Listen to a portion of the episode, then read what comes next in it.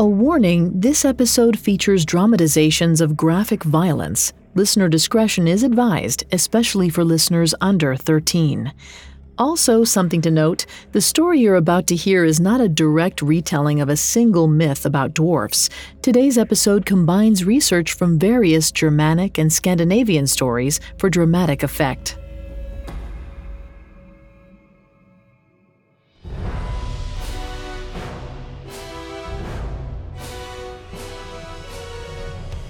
Welcome to Mythical Monsters, a Spotify original from Parcast. I'm Vanessa Richardson. Each week, our show brings you an in depth exploration of mythology's most terrifying creatures.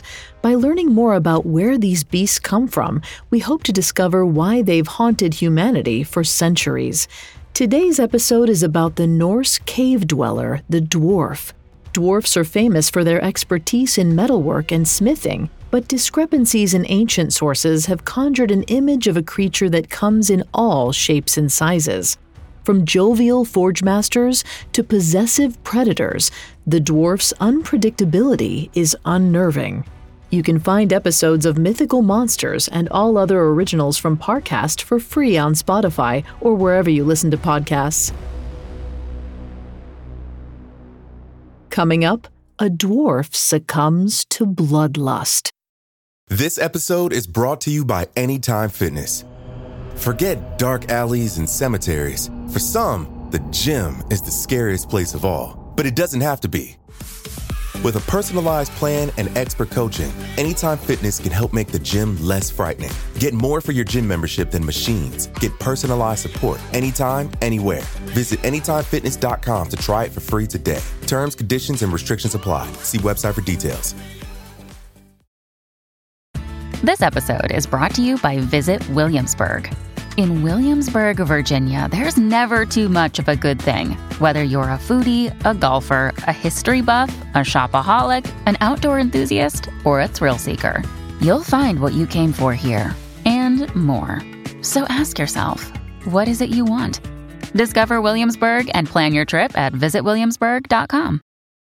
When you need mealtime inspiration, it's worth shopping Kroger, where you'll find over 30,000 mouthwatering choices that excite your inner foodie. And no matter what tasty choice you make, you'll enjoy our everyday low prices, plus extra ways to save, like digital coupons worth over $600 each week. You can also save up to $1 off per gallon at the pump with fuel points. More savings and more inspiring flavors make shopping Kroger worth it every time. Kroger, fresh for everyone. Fuel restrictions apply.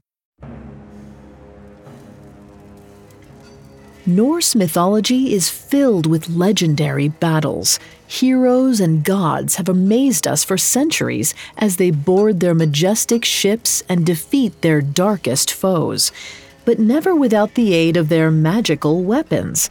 Thor isn't Thor without his hammer, Mjolnir, but we so rarely wonder where he got that hammer. Norse mythology's most hallowed tools were crafted by the dwarf. We might know the dwarf from literature like J.R.R. Tolkien's Lord of the Rings trilogy or games like Dungeons and Dragons, but the dwarf is more complex than the signifier of medieval fantasy it has become. The dwarf is a pre Christian ancient Norse entity that lives beneath our feet in the realm of Svartalfheim, the underground home of dwarves and dark elves. Some dwarfs in Norse mythology are depicted as old men with long beards, while others are invisible creatures that hide in caves. Most people believe this mythical race is small in stature, but Russian linguist Anatoly Liberman thinks their size was misrepresented dwarfs are considered to be lesser supernatural beings in Norse mythology, but when Christians came to Scandinavia in the mid 12th century and learned about the natives' mythology, they interpreted that lowly status as literal smallness. Much of our information on the dwarf is from the poetic and prose Eddas, 12th and 13th century works that gave us insight into ancient Norse culture but dwarfs only appear rarely in these tales, and often in supporting roles with conflicting attributes. Sometimes they're described as seductive predators, and other times they're cheekily referred to as reluctant donors who lash out when their smith works are stolen.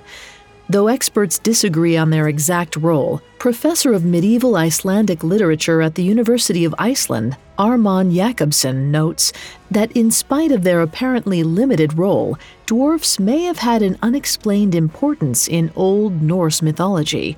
That unexplained importance could be their role in bringing knowledge to the human world, as depicted in the myth of the poetic mead from Snorri Sturluson's Prose Edda. The tale follows two dwarf brothers who encounter a god made being of pure knowledge named Kvasir. Kvasir was created in the image of man by the gods, and there was nothing he didn't know, except when he was going to die.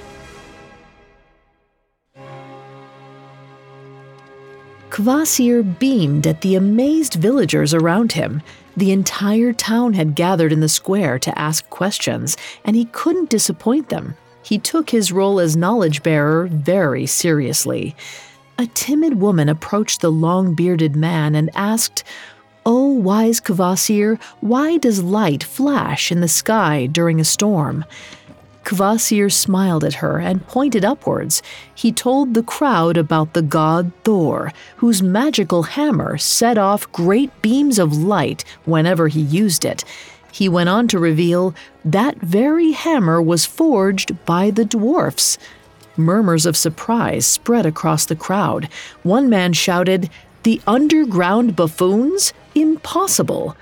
Kvasir chuckled before responding, those dwarfs indeed, though I would argue they are no buffoons.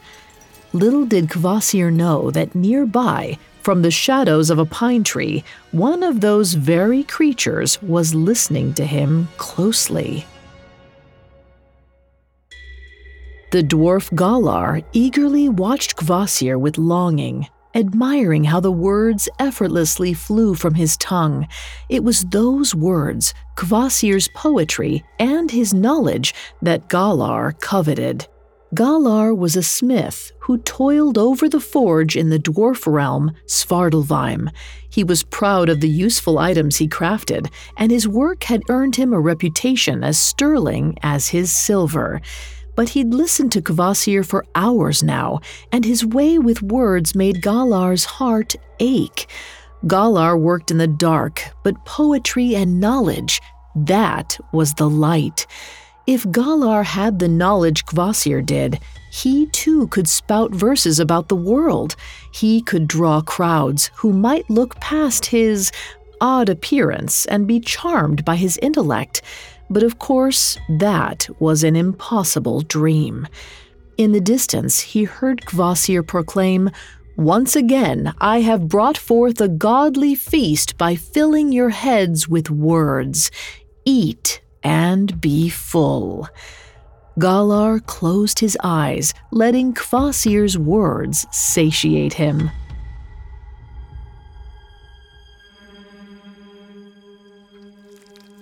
That evening, Galar sat in his cave, watching his brother Fjalar ravenously devour a mutton leg. Fjalar had an egg shaped bald head and a wiry black beard. His stature was small, but his massive hands were strong and sturdy. Galar sighed. He looked a lot like his brother, an ugliness he had not been ashamed of until he'd laid eyes on the handsome Kvasir. His cheeks burned as he thought of Kvasir's full lips and high cheekbones. It made sense that someone so beautiful could speak with such fluidity. Maybe that was why the dwarf tongue was dull. Who would want to hear beautiful verses from something so ugly? Or maybe they just hadn't tried. Galar watched the flames dance. What did fire make him think of? It was hot? He shook his head, frustrated. He was no poet. Fjalar grunted, You are moping. It is irksome. Fjalar was direct and unflinching. It was the dwarf way. Galar sighed. They were so different. Galar was quiet and thoughtful, whereas Fjalar was loud and brash. But no one knew him better, or gave him as much grief. Galar explained his sighting of Kvasir, bracing himself for Fjalar's mockery. He told Fjalar how much he wished for the intellect and beautiful diction that the gods kept for themselves. Fjalar snorted, Good luck. The gods use our creations, but we cannot use theirs. Later that night, Galar sat alone in their cave. Fjalar had gone for some mysterious errand, and Galar was taking advantage of the quiet to practice his poetry. He stared at a rock and said, Oh, rock, how hard, like a rock. He winced. Galar perked up at the sound of Fjalar's return, but he was not alone. He watched the entrance as two figures appeared his brother's short, squat form and Kvasir. Galar's jaw dropped. His brother had brought the beacon of knowledge here to their cave. Galar had so many things to ask him, but all he could say was a breathless hello. Kvasir smiled warmly. Hello, I am Kvasir, made from the gods to know. Kvasir looked around the room, nodding at their large kettle, Othrarir, and the two metal tubs that sat beside it. He said, Mead brewing? And I bet you crafted that kettle. It is beautiful. Dwarves are the best smiths in the nine worlds. Did you know that the first dwarf was born as a maggot from the giant Ymir? Galar flinched at this. Fjalar did too. The maggot story was a sore subject for the dwarfs. He gently corrected Kvasir. Sir, with all due respect, that's not true. Kvasir shook his head, beaming. Oh no, it is true. I was made to know. You were meant to be simple minded little worms until you were given form and reason by the gods. On their behalf, I say, you are welcome. Galar saw Fjalar's jaw tighten, but his brother said nothing. Over cups of mead, Kvasir regaled them with his poetry. Galar shivered with pleasure. The words excited him, even if he wasn't sure they made much sense. He noticed Fjalar rise from the fireside and disappear into the back of the cave. Good, Galar thought. Now I can finally ask Kvasir some real questions without Fjalar poking fun at me. He leaned forward, eyeing the wise man carefully, and asked him how he found inspiration for his poetry. Kvasir smiled. When the world's answers come as quickly as I please, I can weave them into a verse with ease. Galar stared longingly at the tall, handsome human. He would never have such knowledge, for it was trapped right there in Kvasir's beautiful head. As Galar gazed at the man, an axe flew out of nowhere, hitting the side of Kvasir's throat. It split his neck, letting out a spine tingling crack as it hit bone. Galar shot to his feet with a scream. Kvasir's limp corpse dropped, revealing Fjalar's blood speckled face behind him. Galar stared in horror at Kvasir's dead, vacant eyes. His eyes flew to the blood that seeped onto the cave floor. His hands trembled and his heart rattled his chest, and yet a dark thought flitted through Galar's mind he couldn't help but wonder what magic Kvasir's blood held. Coming up, Galar and Fjalar use Kvasir for some of their own inspiration. Listeners, have you heard the eerie new podcast Superstitions? Every Wednesday, explore the varying beliefs people around the world fear and follow in this mystifying series from Parcast. You do not want to miss it. Each week, step inside stories that illustrate the horror, weirdness, and truth behind humanity's strangest codes of conduct. Why do black cats represent witchcraft? What's the point of carrying a rabbit's foot around with you? And how come certain films seem cursed and others don't? Each new episode of Superstitions presents a story that unlocks the mysteries of unorthodox traditions and surreal phenomena. They may seem cryptic or illogical or completely insane, but then again, do they? Follow the Spotify original from Parcast, Superstitions, free on Spotify or wherever you get your podcasts. This episode is brought to you by Anytime Fitness. Forget dark alleys and cemeteries. For some, the gym is the scariest place of all, but it doesn't have to be. With a personalized plan and expert coaching, Anytime Fitness can help make the gym less frightening. Get more for your gym membership than machines. Get personalized support anytime, anywhere.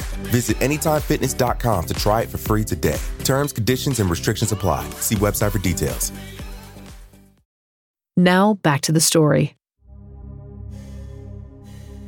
Though their appearance and motives shift depending on the myth, the dwarf's skilled craftsmanship remains a constant.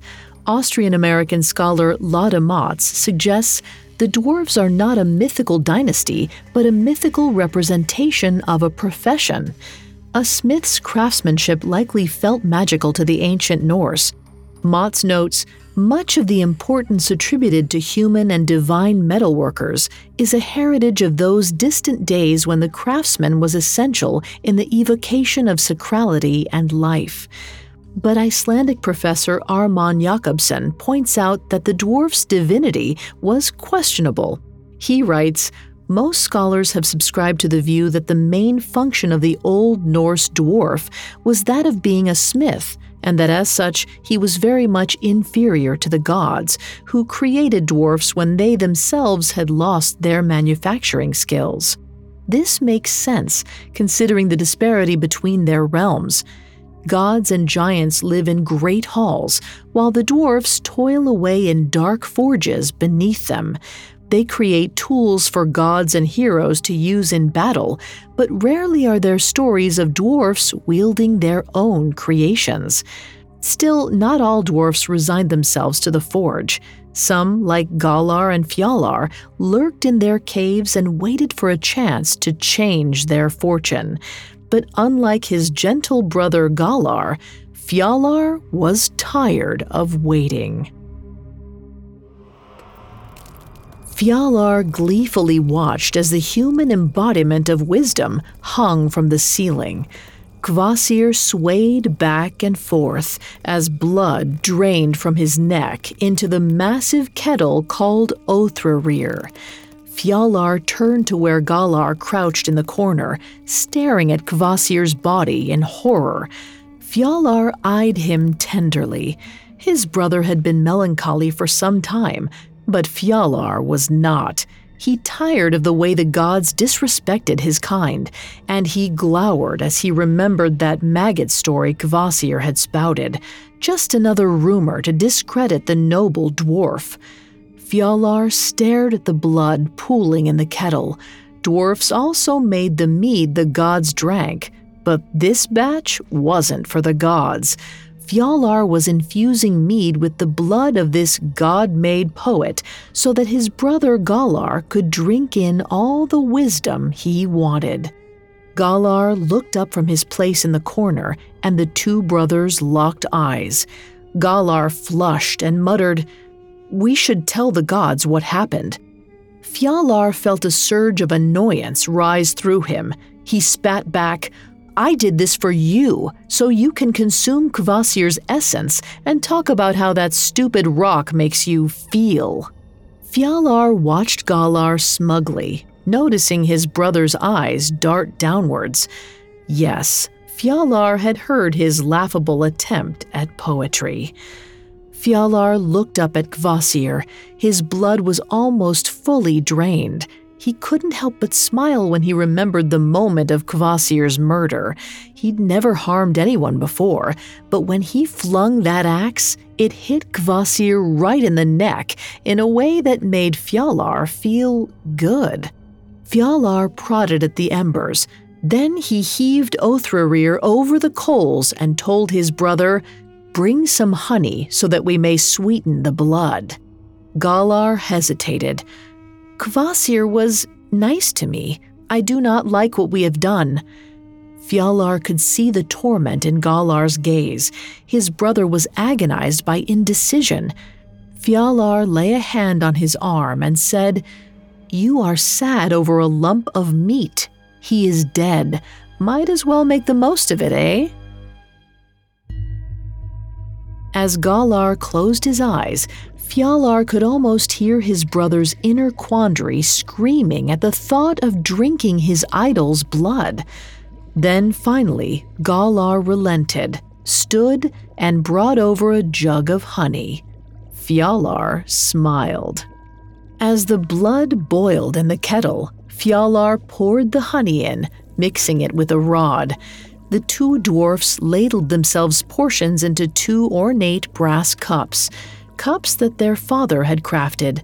Fjalar smiled and held his aloft in a toast. Two dwarfs, Galar hesitated, staring into his cup forlornly. He could not drink it. Fjalar's anger flared. Suit yourself, idiot brother. Enjoy my poetry then. Fjalar downed the thick mixture. A warmth spread through him, coursing through his veins all the way to his fingertips and toes. He stared at his hands and felt his mind grow heavy with phrases and images. It was as if he was whizzing through the entirety of the world in seconds. Then he thought of Kvasir's death, and a well of words bubbled within him the reverberating wail of the axe hitting bone, the dulling of Kvasir's bright eyes as life drained from his body. Fjalar cried out, the blood bursts forth, a cascade of tragedy, but nothing stings sharper than the sorrow of a soul's departure. Galar gasped at his brother's sudden eloquence, then quickly chugged his own cup of mead. When Galar finished, he looked to Fjalar with tears in his eyes and cried out, Perhaps it's best that Kvasir is dead, for now his divine knowledge fills my head. The brothers laughed, then spent the night speaking in boisterous, mellifluous verse, delighting in their newfound power. Their merriment was interrupted by the echo of footsteps from the mouth of their cave. The brothers looked at one another then at Kvasir's dangling corpse. Fjalar could see Galar tremble. The mead might have given Galar the gift of eloquent speech, but it had done nothing to embolden him. Fjalar rose up. He would handle this, as he handled everything. He tore off into the dark tunnel that led to the world outside. There he spied a massive, lanky figure silhouetted at the cave's mouth. It was a giant. Fjalar pressed himself against the cave wall, but the giant had seen him. He called out in a surprisingly polite voice Hello? I am Gilling. I'm looking for the entrance to Svartalfheim. I'm hoping to find someone to craft me a new kettle. Fjalar considered the lumbering beast. Much like the gods, giants oppressed the dwarfs while enjoying the benefits of their craft. Before, he thought it was just the way of the world, but staring at Gilling now, he felt rage boil up inside of him. A flurry of information about giants rolled through his mind. The race was born from the giant Ymir. They resided in Jotunheimer. They loved to drink, and though they were enormous, they were quite slow. Fjalar smiled. A quick dwarf with strong hands could be a match for a slovenly giant who didn't see him coming. He spread his arms out wide and said, We will provide you with a map. Gilling nodded and called out, Solveig in here. Booming footsteps shook the earth, and a female giant joined Gilling. Fjalar froze. Solveig had just made things a little more difficult. Fjalar ran into the cave to fetch his brother. He would have to separate the giants, and it would not be easy. He quickly told Galar that two giants were here, demanding to know what happened to Kvasir. The lie flew from his tongue easily, another asset of the magical mead, he supposed. Galar was terrified, but Fjalar said, I told them Kvasir was last seen going to Svartalfheim. I will take care of this. I just need you to watch the wife. Galar rushed out to greet their guests, but Fjalar lingered. He crossed to their workbench where a coil of wire sat amongst anvils and iron scraps, a strong wire forged in Svartalfheim by their kin. He grabbed it and put it in his pocket. The neck was the softest part of the body, and this wire was the sharpest steel. It was quite the perfect match. Fjalar emerged from the cave to find Galar nervously chatting up the giants. He hid his shaking hands as he proclaimed, You loom over us like mountains, fair folk. You are descendants of Ymir, but you do not look as lethal as I would have imagined. Though you are of great size, you have kind eyes. Solveig smiled at the dwarf's unusual eloquence, but Gilling was all business and asked for his promised map. Fjalar stepped in, saying, Ah, yes, it is best if I show you the way myself. He turned to his confused brother. Galar, will you entertain Solveig while I help Gilling? Gilling frowned. And why should my wife not come with me? Fjalar kept his voice steady and his eyes locked on Gilling as he said, If the gatekeepers of Svartalfheim are unnerved, the gate will close. You are intimidating creatures to us small folk. It's best to introduce yourself alone first, then retrieve your wife. Thanks to the mead, Fjalar now knew that giants responded well to confidence and eye contact. Sure enough, his slick speech soothed Gilling, who bid his wife adieu and followed Fjalar toward the water. Fjalar took him to their dock, where a sturdy boat bobbed in the current. Gilling hesitated, and Fjalar knew exactly what gave him pause. Due to their size and weight, giants had a nasty history of drowning, but Gilling got in anyway. Fjalar rowed them out to sea, staring at Gilling's neck and contemplating exactly how he would get the wire around it. He had speed and surprise on his side, but he'd need a distraction too. Fjalar looked and saw that the tide was low, exposing the tip of a large rock just ahead. He looked at Gilling and said, Do you know why we have tides? Thor had a drinking problem, and one of your kin, a giant, challenged him to drink the sea. Gilling looked at him, confused. Fjalar took advantage of that distraction to launch himself onto Gilling's shoulders. He flung the wire around Gilling's neck and pulled. He was a good opponent for the giant, as a lifetime of metal forging had given Fjalar formidable strength. Gilling's massive arms swiped at Fjalar, but Fjalar knew where a giant's arms could not reach and nestled into the crook of his neck. In this struggle, Gilling flailed so wildly he tossed himself out of the boat and plunged them both into the water. Beneath the waves, Fjalar held his breath and pulled. Finally, he felt the bones in Gilling's neck snap. The giant went limp, and Fjalar released him.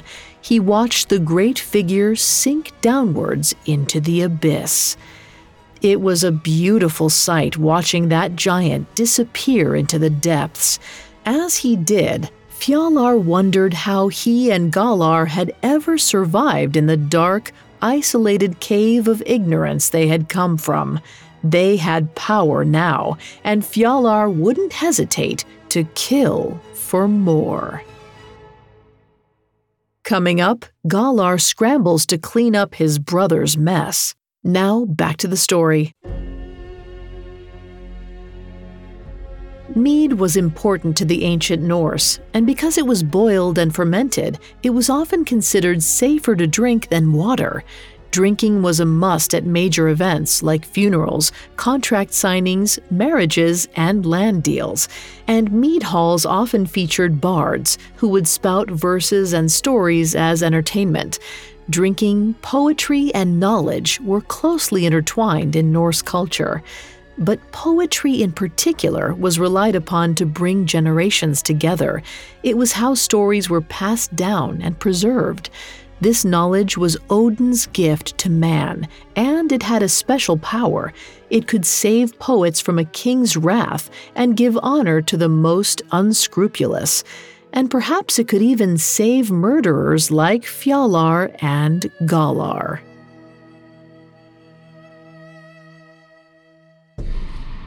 Galar was certain that his brother had killed again. He'd seen the look on Fjalar's face when he left.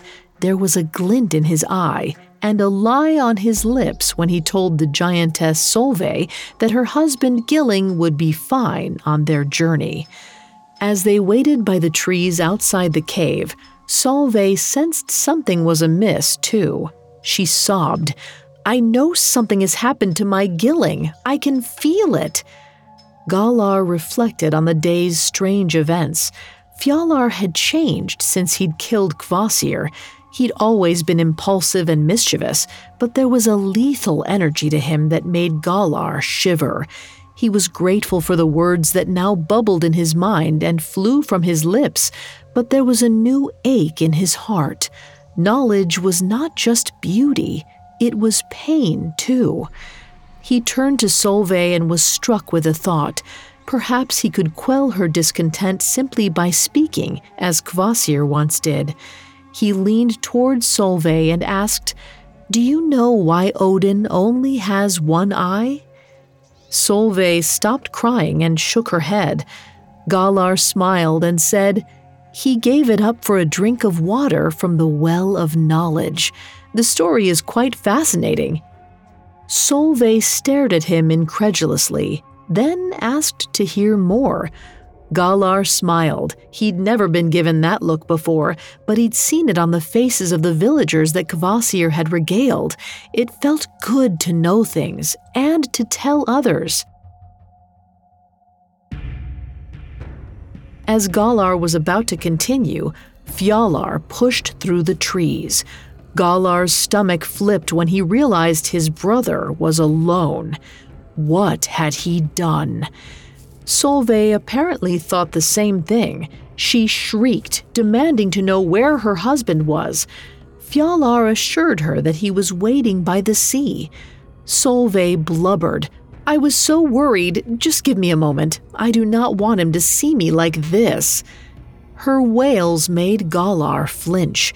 As Fjalar passed his brother, he whispered, How have you withstood her cries? It is relentless, like the shriek of a bull in the throes of death. Galar grabbed his brother's arm and whispered frantically, Where is Gilling? Did you show him to Svartalfheim? Fjalar shoved him off and disappeared inside the cave, but not before Galar saw the state of his hands. They were bloody. Galar watched his brother go, dread growing in his belly. He should have sent Fjalar to be punished by the elder dwarfs immediately after he'd killed Kvasir, but he'd been seduced by the power of the mead, and now he was complicit. Galar whispered a verse. His hands, marred with blood, were a map of his misdeeds. Solveig looked at him through her tears, disturbed at his muttering. She tried to get a hold of herself, but trying not to cry just made her cry harder. Galar shot to his feet at the sound of a sickening crack. Solveig teetered in the air, blood running down her face. Then she fell to the ground with a crash, and a bloodied millstone rolled to Galar's feet. Galar looked up. Fjalar stood atop the mouth of the cave, smiling a ghastly smile. He explained, a weighted object dropped from a precise height at a proper angle collapses the spine. Isn't that clever? Galar swore under his breath. Did Fjalar mean to kill everyone who came asking about Kvasir? But as he stared at his brother's sinister face, Galar realized that it wasn't protection Fjalar was after. It was the joy of killing itself. That night, they made a fire outside the cave. Galar stared at it, musing about how it was beautiful but deadly, just like the mead they made from Kvasir's blood. He did not know what to do. Fjalar had gone mad. There were now two bodies in their cave, and likely a third nearby. Solveig lay just inside the cave's entrance, too heavy to dispose of. They might have to wait for her to rot before burying her corpse, suffering the scent of decay for months. Fjalar's eyes glinted maniacally in the firelight. For the first time, Galar understood why the gods did not give the gift of knowledge to all. Some found beauty in the world around them, while others found beauty in destruction. Galar felt tears spring from his eyes. He and Fjalar had gotten along well enough when they were ignorant, but with the knowledge the mead had brought, Galar understood just how different they really were. Suddenly, a large figure appeared at the edge of the clearing. He stepped into the firelight, and Galar saw that it was another giant, younger and not fully grown, and yet his muscles bulged and his eyes were sharp. This giant was a young warrior. He called himself Suttung and said that he was looking for his parents, Gilling and Solveig. They had not come home from their visit to Svartalfheim for a new kettle. Galar stared, mouth agape. The giants had not been looking for Kvasir at all. They were simply shopping. Fjalar had lied to him. Galar turned to his brother in horror as Fjalar stood to greet Suttung. He apologized and said they had not seen his parents. Galar looked to the cave with worry. Suttung followed Galar's gaze, then sniffed the air. His nose wrinkled. What is that smell? Fjalar laughed and said they'd cooked meat for dinner, but Suttung stormed into the cave entrance. Before either brother could act, Suttung let out a guttural wail he'd found his mother's corpse. Galar looked at Fjalar. His brother always had a plan, no matter how sinister, but Fjalar was uneasy as he watched the cave's entrance. Galar could guess he was thinking about Suttung's muscular form. This would be no easy kill, especially since the young warrior was furious about his mother's death. Still, it did not mean Fjalar wouldn't try. As soon as Suttung emerged from the cave, Fjalar lunged at the giant's throat. But Suttung was quicker than his father. He grabbed Fjalar by the neck and shouted, Where is my father? What have you done with him? Galar watched Fjalar go limp. He looked from his brother to the furious Suttung, torn. Fjalar was a killer, more monstrous than Galar had ever suspected. But he could not just let his brother die. Even at his worst, Fjalar was all he had.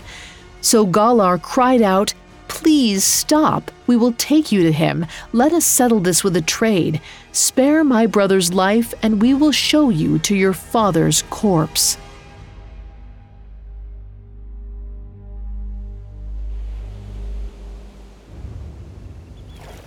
Fjalar rowed them into the ocean until they reached the rock that jutted out of the water. Fjalar nodded and said, It was around here, but the current may have taken him elsewhere, as currents are wont to do. Suttung stared into the water. Galar noticed that the giant's hands were shaking and thought he might be able to say something to soothe Suttung's pain. He gently told the giant Death takes us all. Even the gods face the idea of a preordained death. Your father could not escape it any more than you or I can. Suttung spoke with icy rage. Pretty words, but there is nothing you can say to make things right. Now get out of the boat. Fjalar and Galar stared at one another. What did he mean? Suttung roared, Onto the rock! Fjalar shot back, When the tide rises, we will drown. Galar glanced back to shore. Fjalar was right. It was too far to swim back to shore. Fjalar reared up to attack Suttung, but unlike his father, the young giant's reflexes were swift. He caught Fjalar, then tossed him onto the rock. Then he picked up Galar and threw him beside his brother. Fjalar screamed and cursed the giant as waves lapped at the dwarf brother's feet. But Galar paid him no mind. All he could do was stare at the grief stricken giant. He had lost everything, and Galar's pretty words could not heal him. But perhaps the mead would. Galar imagined Suttung drinking it down and finding the right words and thoughts to heal himself. As these images crossed his mind, he felt a huge weight fall from his shoulders. So he told Suttung about the poetic mead and all of its power, how he could find the words to soothe his grief, and how he could share the mead. He could curry favor with Odin and the gods by giving it to them, or use it to impress the humans and become a god to them. Suttung's eyes widened, his sadness briefly replaced with wonder. Galar hoped it would be enough for Suttung to take pity on them and pull them back into the boat. But the young giant just rode away. Fjalar sat beside Galar, staring daggers at him. He asked how Galar could be so happy. Galar said, Do you not see? I wanted to share words and knowledge with the world, and now I've done so through him. A tear rolled down Fjalar's cheek as he protested that they could have done so much more if only Galar had helped him fight. They could have become gods. Galar smiled and said, But we do not deserve it. You know that as well as I do. Fjalar sighed, then said, you tried so valiantly to write a poem about the rock in our cave. Here we are, dying on another rock. Got anything to say about this one? Galar laughed through his tears and thought for a moment. Then he began to speak. The last thing Fjalar heard before they drowned was his silly brother Galar's beautiful poetry.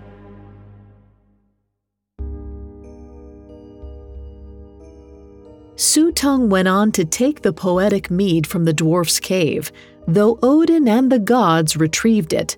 A few leftover drops were bestowed upon mortal poets, and so, though the dwarf's mead led to gruesome consequences, it gave poetry and knowledge to all mankind. To the Norse, being a master of the written word was the same as knowing as much as the gods. When the myth began, knowledge was controlled by these deities and relegated to Kvasir, a vessel they created to contain it.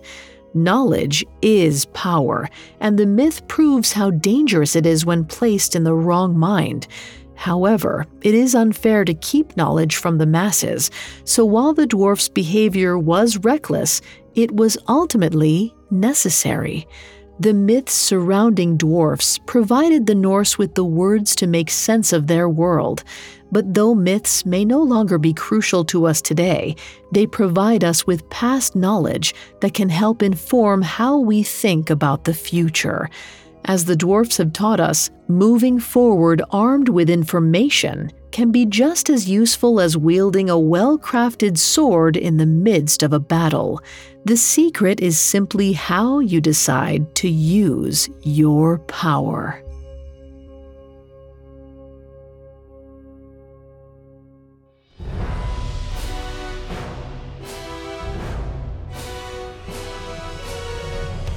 Thanks for listening to Mythical Monsters. We'll be back next week with a new episode. You can find all episodes of Mythical Monsters and all other Spotify originals from Parcast for free on Spotify.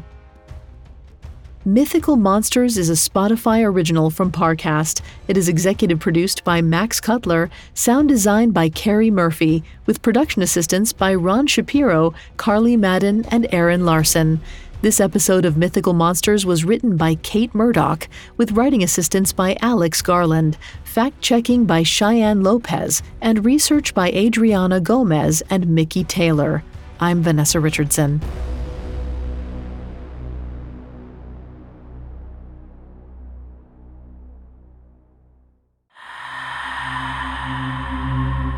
bad omens, good fortune, pure luck? Take a closer look at what you believe in and follow the Spotify original from Parcast, Superstitions. New episodes air weekly, every Wednesday. Listen free on Spotify or wherever you get your podcasts.